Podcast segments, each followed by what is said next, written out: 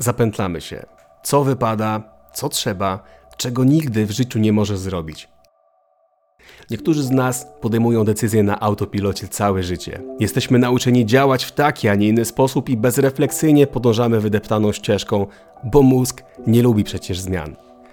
Nie rób tak. Przewrócisz się.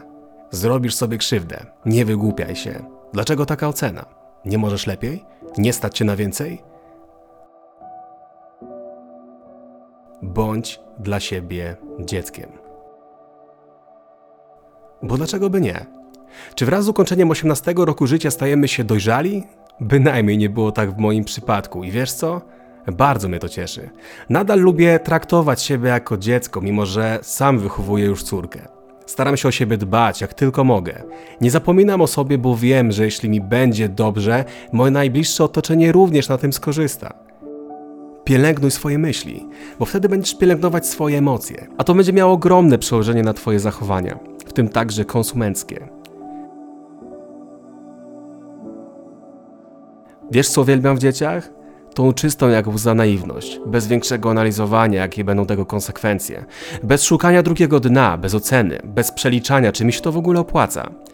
Bij od dzieci nieocenione dobro, zaufanie do najbliższych osób. To zabawne, że przy dzieciach nie czujemy się także oceniani. A nawet jeśli kilkulatka powie ci, że jesteś B, to uśmiechniesz się i ewentualnie zapytasz dlaczego, zapominając o tym za moment. Czy kiedy dorosły powie, że jesteś do niczego, to także w ten sposób reagujesz?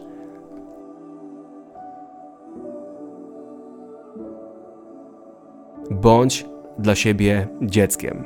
Poznasz siebie najlepiej, jeśli wybaczysz sobie błędy, nauczysz się przebaczać innym. Ale zacznij od siebie. Zobacz, z jakiego poziomu emocji odbierasz rzeczywistość. Może to nieustannie towarzyszący ci lęk, poczucie winy, a może jest to gniew. Jak sądzisz, z czego te emocje mogą wynikać? Jak długo są one w Twoim życiu? To właśnie z Tobą spędzisz resztę swoich dni. Ty i Twoje myśli. Więc bądź dla siebie dzieckiem. Bo dlaczego by nie?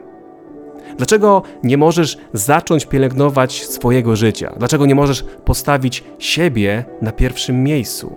I nie chodzi o bycie egoistą, choć może, choć trochę warto by było czasami stać się takim małym egoistą, który zaczyna wreszcie myśleć o sobie. Nie odkłada swojego życia na później, nie odkłada siebie na kiedyś, bo to kiedyś może nigdy nie nastąpić. Bądź dla siebie dzieckiem. Wszystkiego najlepszego.